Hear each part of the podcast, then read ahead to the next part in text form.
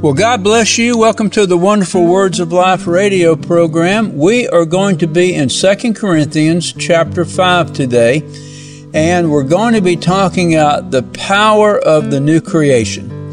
So let's go ahead and pray, and we'll get right into the Word of God. Amen. Father, thank you for your Word. Thank you, Father, for encouraging us, instructing us, uh, giving us the power uh, to live godly in Christ Jesus in this evil generation. And we thank you for it. Now, Father, enlighten us, reveal to us in Jesus' name through the power of the Holy Spirit uh, your will and your word. And we'll give you thanks for that, Father. In Jesus' name, amen and amen. Praise God. All right, Second Corinthians chapter 5.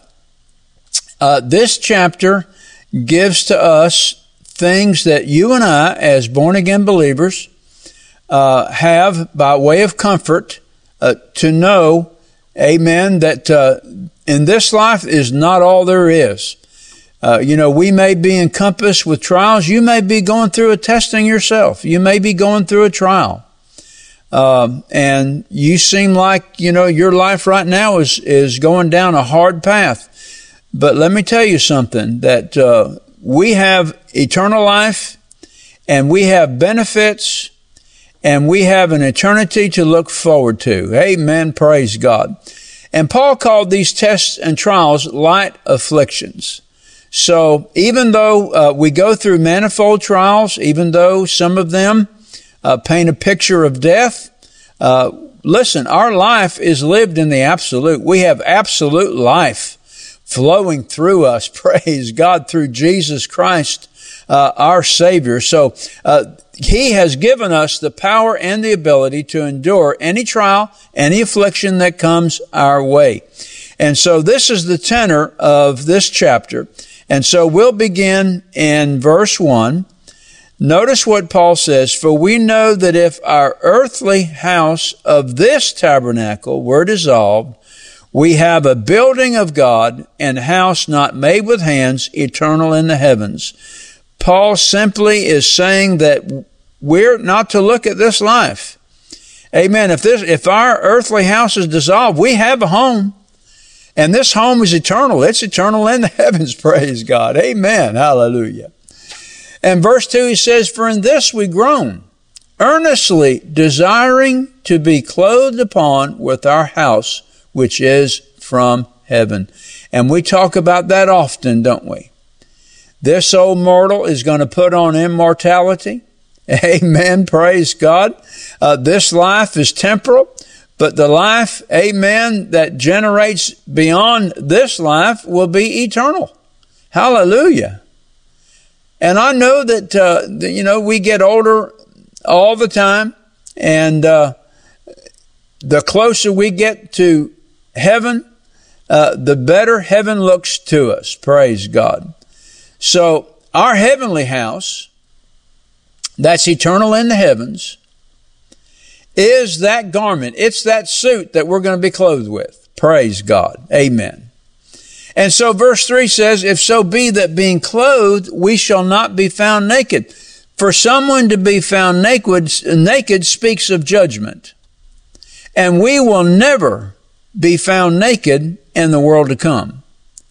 Now, this world may strip us of everything we have, may, may even strip us of the clothes that we wear or the shirt on our back. But I'm telling you, there is a great clothing, a great house uh, that we're going to be clothed with. Praise God. Amen. When we get into the eternities, we're not going to be like spiritually dead people. We're not going to be like them that inhabit the regions of the damned, awaiting the final judgment of God. We will be clothed with the light of life, with the light and the life of our Savior, Jesus Christ. So Paul says, for we that are in this tabernacle do groan, being burdened not for that we would be unclothed, but clothed upon that mortality might be swallowed up of life. And this is what our life is producing or will produce. Amen. See, we have our earthly bodies. They oftentimes make us groan and sigh. But there's coming a day where we're going to shed off and we're going to throw off these old bodies, praise God. And we're going to put on the new. Verse 5 says, Now he that hath wrought us for the self same thing is God. It's God that has prepared this for us. And he has also given unto us the earnest of the Spirit. This is our guarantee. How do we know that when we die, we're going to go to heaven? By the Holy Spirit that has been given unto us. He is our guarantee. So if you have the witness of the new birth and the Holy Spirit is in you, the power of God is in you, that's the guarantee, amen, that we're going to go to heaven, that we're going to shed this body and we're going to be, it's going to be replaced with our glorious body. Hallelujah. So if we're born again, we have the Holy Spirit in us and that, and the Holy Spirit is our guarantee. Praise God. Amen. Hallelujah. And then Paul says this, therefore, we are always confident. See, this is what uh, creates confidence on the inside of us. Paul said this, knowing that while we are at home in the body, we are absent from the Lord. And verse 7 is the reason why. if We're absent for the Lord, for we walk by faith and not by sight. In this life, we are to walk by faith. We are not to walk by the sight of our natural eyes, but we are to walk by the eyes of our understanding, like Paul prayed for the Ephesian church in chapter 1, amen, that, uh, that God would grant us and enlighten the eyes of our understanding. In other words, that He would flood our heart with light. Praise God. Amen. Hallelujah. And then He says in verse 8, we are confident. Even though we're absent from the Lord and we're walking by faith and not by sight, we are confident. What breeds this confidence? It is the new birth. It is the witness of the Holy Spirit on the inside of us. We are confident, I say, and willing rather to be absent from the body and to be present with the Lord. That's our spirit nature speaking. Amen. We want to be in God's presence. We want to be where He is. And Jesus says that I'll never leave you nor forsake you. He said, I will not leave you comfortless. I will not leave you as orphans. He said, I will come for you. Praise God. Amen. And then verse 9, and you know, in lieu of everything that, uh, that he has written, he says this, wherefore we labor. Whether present or absent, we may be accepted of him. So while we're down on her, on this earth, we are to work while it's day. Because there is a night coming where we're not going to work any longer. Amen. See, we have this confidence on the inside of us. This is why we labor for the Lord. This is why we work for the Lord. So that we'll be accepted of Him. Just because we've received the new birth and just because we have become born again believers doesn't mean we sit down. No, we stand up, we work. The only time you are, uh, you and I are to sit down is to rest after a hard day's labor. Praise God. So this is what we do in a spiritual context. We work. We work for the church. We work for the gospel to win as many souls as we can, uh, to be a help and a blessing to the church, to cause the church to be a blessing. Amen. Praise God. This is why we labor. That whether we're present or whether we're absent, we may be accepted of Him. 4, verse 10. We must all appear before the judgment seat of Christ that everyone may receive the things done in his body according to that which he has done, whether it be good or bad. So this is why we walk in the fear of the Lord. This is why we have a reverential respect of doing anything that would displease him. We want to please him in all things. We want to be like Jesus. Jesus said, I always do those things that are pleasing to the Father. That's how I want to be. And I know that's how you want to be.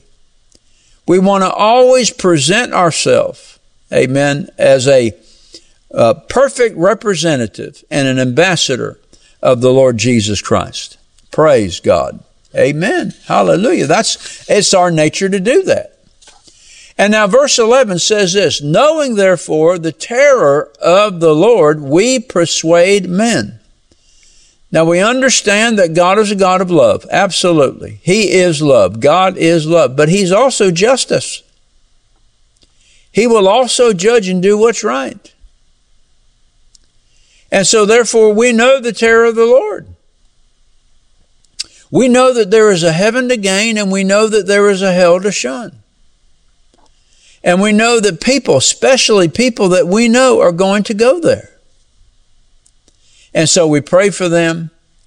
We present the gospel to them. Not only do we present it, but we live it. Praise God. Hallelujah. You know, Jesus said this. He says, Let your light so shine before men that they may see your good works and glorify your Father which is in heaven. There is coming a time where people are going to come up to us and they're going to ask us about the hope that we have in Christ Jesus. We're coming to those days. Amen. Praise God. And we'll be ready, won't we? We'll be ready. Notice again what Paul says. Knowing therefore the terror of the Lord, we persuade men. That's the gospel message.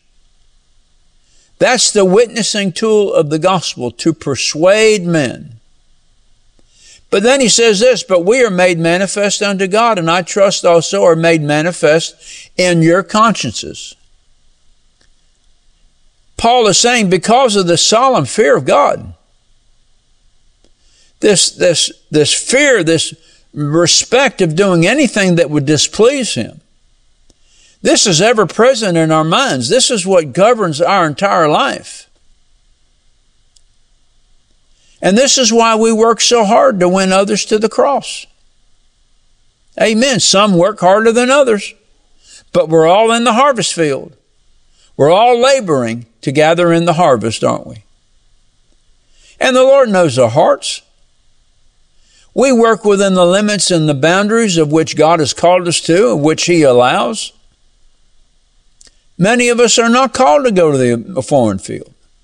Sometimes we feel pressed, pressured to go by others, but no, no, God calls us to do specific things. We know that in Romans chapter 12.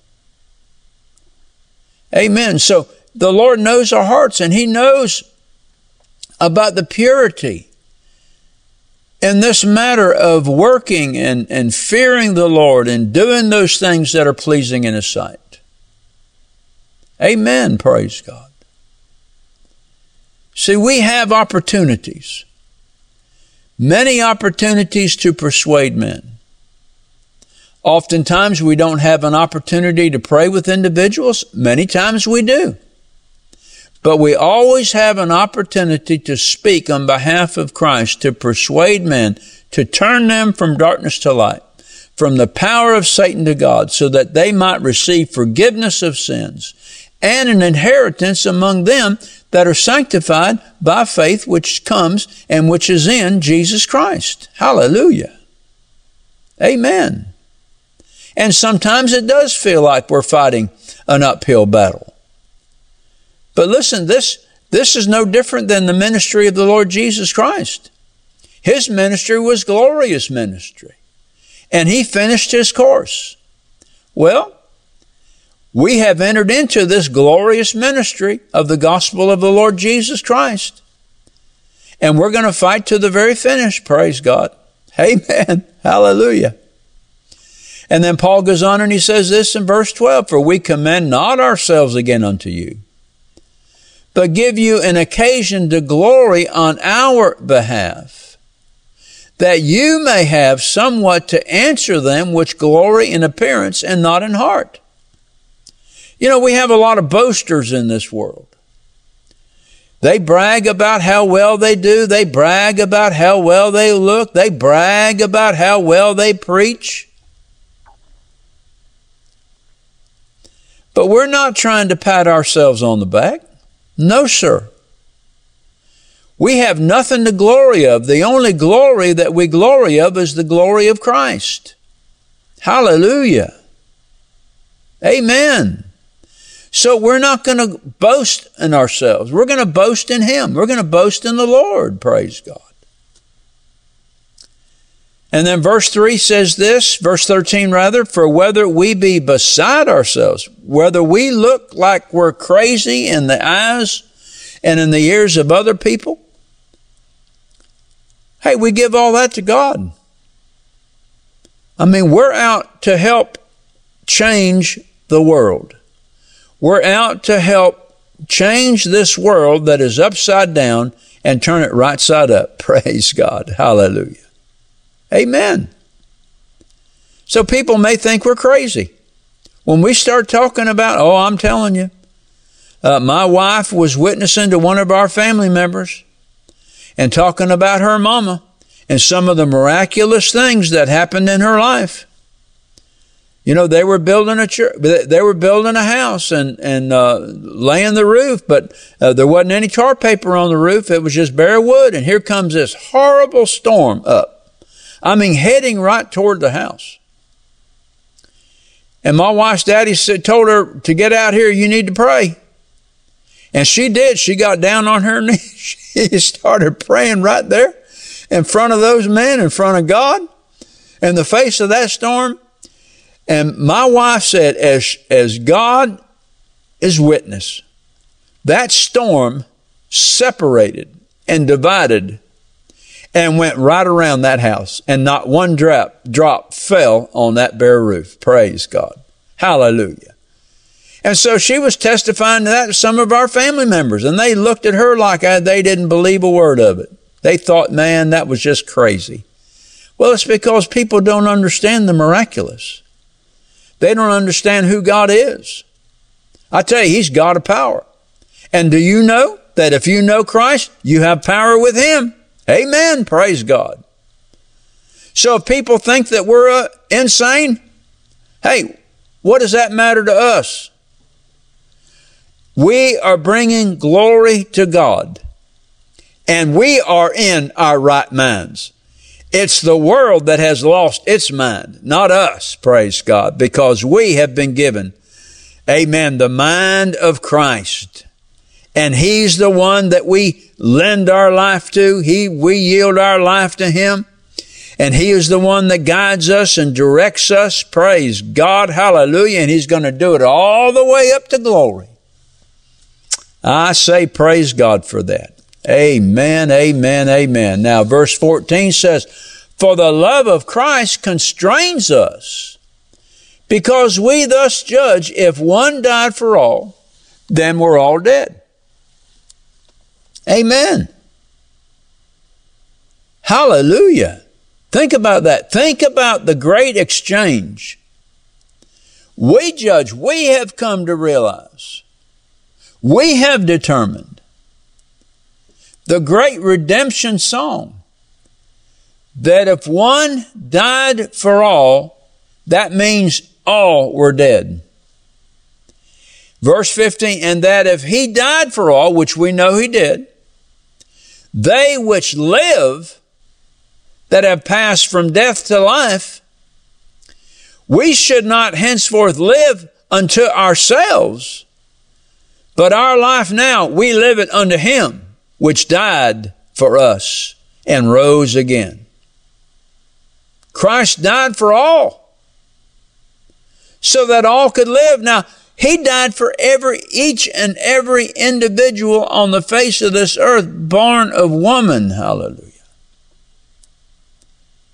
And each individual has the opportunity to receive eternal life from him. This is the great message of being born again. And it means that we have surrendered ourselves to the work of Christ, what He did on the cross, raised our hands as surrendered, and allowed Him to conquer us, conquer our nature. Praise God. Hallelujah. Amen. You remember that time where you threw down all of your defenses against Him. Everything that, uh, that you did that opposed him, you, you just threw it all down. threw your weapons of warfare down, raised your hands up, praise God and surrender. And he became your Lord and Savior. Now verse 16 says, Wherefore henceforth know we no man after the flesh, flesh. Yes, though we have known Christ after the flesh, Paul is saying here, yeah, I knew Jesus after the flesh. I thought he was just a human being, just like you and I. I thought that he was a false prophet, like so many that are walking the earth today. I used to know Christ after that, but not any longer. I don't know him that way any longer. I don't just know him after the flesh. I know him after the spirit, praise God, because he appeared to me. He changed my life on the road to Damascus. I thought I was going to do His will. He interrupted and intervened in my life and showed me that all my ways were wrong. He showed me in which way my life was wrong. And right there on that road, I submitted my heart and life to Him. I called Him Lord. Hallelujah. I called Him Savior. And He saved me. Praise God. And not only did He save me, He filled me with the Holy Spirit. Glory to God. Amen. And so from then on, Paul, he didn't look at men after the flesh. But he looked at men through the cross of Christ, the same way you and I must do. And I know that if you watch the news, I don't listen to it any longer. But if you do watch the news or you capture, uh, you know, and you look at a little caption or a little headline and you see what crazy things people are doing. Amen. We're not, we are not to look after those people after the flesh.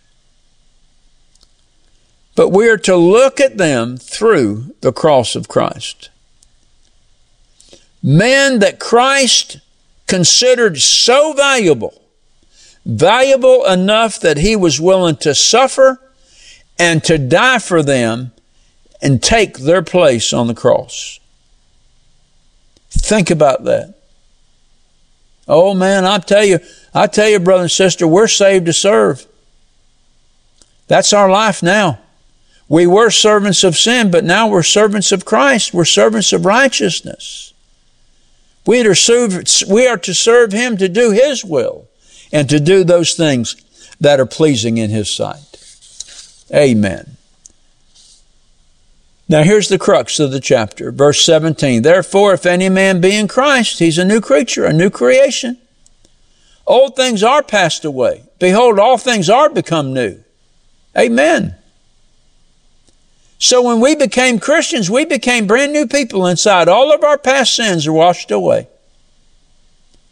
And we were not the same. Oh Lord, we were not the same. We know that we had been changed. And verse 18 says, And all things are of God. Our salvation's of Him. Our new spirit is of Him. Amen. Our baptism into Christ is of Him. Our spirit infilling is of Him. Our reconciliation, being reconciled to, to God Himself, is all of Him. Hallelujah. It's not of us. And he says, and all things are of God and hath reconciled us to himself by Jesus Christ and has given to us the ministry of reconciliation. Amen. And this is the ministry of reconciliation in verse 19. To wit, that God was in Christ reconciling the world unto himself. How did he do that? Not imputing their trespasses unto them, but imputing all of them upon him, Christ, who died on the cross. And he's committed unto us the word of reconciliation. That's the gospel. That's the gospel of the grace of God. That is the good news of the gospel of Jesus Christ. And then in verse 20, he says, Now then, we are ambassadors for Christ as though God did beseech you by us, we pray you in Christ's stead. This is the message of the gospel. Be ye reconciled unto God. That's the gospel. That's what we preach. We preach reconciliation. That God is not mad at the sinner. That God paid the price of their sin. Amen. For every human being. Well, how come every human being is not being saved? Well, because they've got to hear the gospel and the Holy Spirit has to make what Christ did for them real to them by bringing uh, conviction, by convincing them of their need of the Savior. And that's why so many are dying and go to hell today. Even though the price has already been paid for them, amen, they're not willing to sit down, listen, and learn. They're not, they're not willing to allow the Holy Spirit to make it real, to make the, the process real. And I know what that's like, praise God. That happened to me on October the 13th, 1971. I walked into the church's center, I walked out a saved man. And the reason is this, verse 20, 21, For he hath made him to be sin for us, who knew no sin, that we might be made the righteousness of God in him. Praise God. Hallelujah. Now, John said this, and we're going to be closing with this. John, 1 John chapter 2, verses 20 through 29, but you have an anointing. Notice that. You have an anointing from the Holy One, and you know all things. What John is talking about here is the anointing of the new birth, the anointing of the new creature. Amen. Nobody has to tell you whether or not you're born again. You know it. And then he says, I have not written to you because you do not know the truth, the truth of the born again experience, but because you do know it. And that no lie is of the truth. Who is a liar but he who denies that Jesus is the Christ? He is Antichrist who denies the Father and the Son. Whoever denies the Son does not have the Father either. He who acknowledges the Son has the Father also. Therefore, verse 24, let that abide in you. In other words, that which God has placed in you, let it remain in you. In you, that very gospel which you heard from the very beginning. And this is the promise that He has promised us eternal life. Salvation comes with a promise, and that promise is eternal life. These things I have written to you concerning those who try to deceive you, but the anointing, going back to the anointing, the power of the new birth, the power of the new creature, the anointing which you have received from him abides. It remains in you. And you do not need that anyone teach you. Amen. You don't have to have, you don't need to go up and ask somebody, do, you think I'm born again? Am I? No, you know you're born again. Why? Because the Holy Spirit has witnessed to that fact. There's a change going on in you, and you know that. Praise God. Once you have received this anointing, it remains in you. And you do not need that anyone teach you.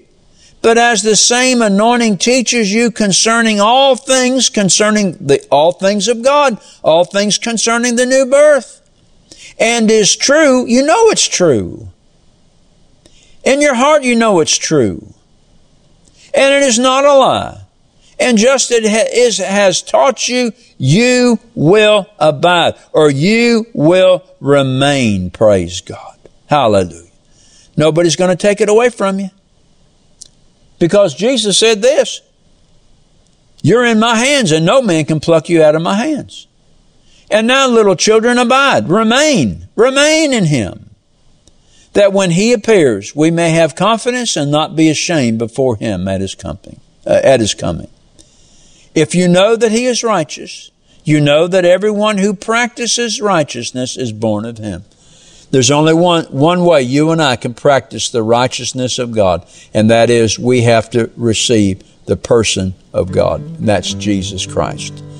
Father, we bless you today. We thank you for great encouragement in the scriptures, the power of God that resides on the inside of us through the new birth. Thank you, Father, for this unspeakable gift, and we give you praise for it. In Jesus' name, amen. Do you know beyond a shadow of a doubt that if you were to die today, that you would be prepared for heaven? If you're not sure, then I encourage you to pray this prayer with me. Father God, I come to you through your Son, Jesus Christ. I repent and ask you to forgive me of my sin and cleanse me from all unrighteousness. I surrender my heart and life to you. By faith, I believe I receive you as my Lord and Savior, and I thank you for receiving me in Jesus' name. Amen. If you prayed this prayer and desire to know more about the gift of Christ that the Heavenly Father offers you, then email us at rbtc86 at gmail.com. We will be glad to answer your questions promptly and provide you at your request with materials that will help you to grow in your faith in the Lord Jesus. This is Patsy Dunning. Thank you for listening to our broadcast today. And let me remind you to tune in to this station at the same time next week to hear more of the wonderful words of life. God bless you and remember what Jesus said it is the Spirit who gives life.